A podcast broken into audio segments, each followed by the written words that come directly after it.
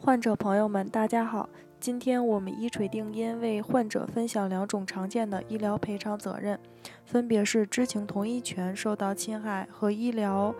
产品所输血液致人损害这两种情况下的赔偿责任。首先，我们来看知情同意权。知情同意权是指医务人员要为病人提供其所做决定所需的足够信息，例如病情、诊疗方案、预后可能会出现的危害等，让患者经过考虑后对医务人员所做的诊疗方案做出同意或否定的决定。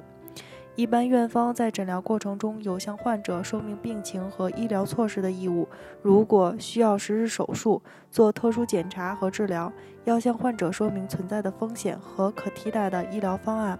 同时取得患者的书面同意。如果当时不便向患者说明，也要告知其亲属并取得亲属的书面同意。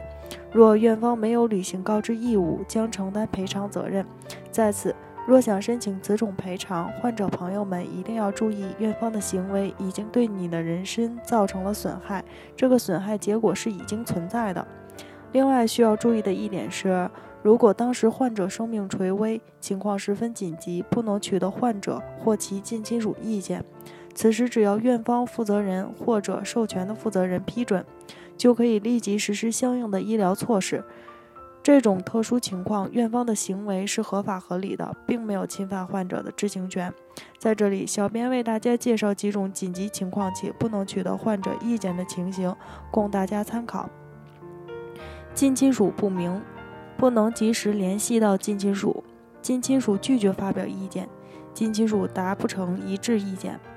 第二个要为大家介绍的是医疗产品及血液造成损害后的赔偿义务机构。此种损害是指因药品、消毒药剂、医疗器械的缺陷，或者输入不合格的血液造成的损害。遇到这种情况，患者可以向生产者或者血液提供机构要求赔偿，也可以向医疗机构请求赔偿。患者向医疗机构请求赔偿的，医疗机构赔偿后有权向负有责任的生产者或者血液提供机构追偿。在这里，很多患者朋友都会担心一个问题，就是在证明过程中可能因为对医疗知识的认识有所欠缺，对医疗器械、药物配伍及其他比较专业的环节很陌生，再加上医疗行为大多是在诸如诊疗室、手术室等密闭环境中进行的，要证明院方在器械使用、消毒过程中是否存在过失是非常困难的。这样一来，患者想证明自己所受损害是院方行为直接导致的就很难了。为了避免类似情况发生，国家出台法律声明，患者遇到上述情况，院方如果主张自己的行为没有过错，应当由院方对自己的某些专业行为进行证明，而不用患者朋友们去证明对方行为有过错，一定程度上降低了患者的证明难度，这对患者朋友来讲无疑是一个好消息。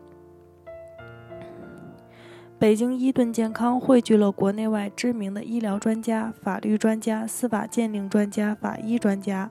为客户提供第三方医疗评估，判断诊疗行为是否规范、合理、合法，同时为客户提供病例封存、专家辅助出庭人服务，帮助客户维护自己的合法权益。如有需要，请咨询我们的热线4000-0672-572。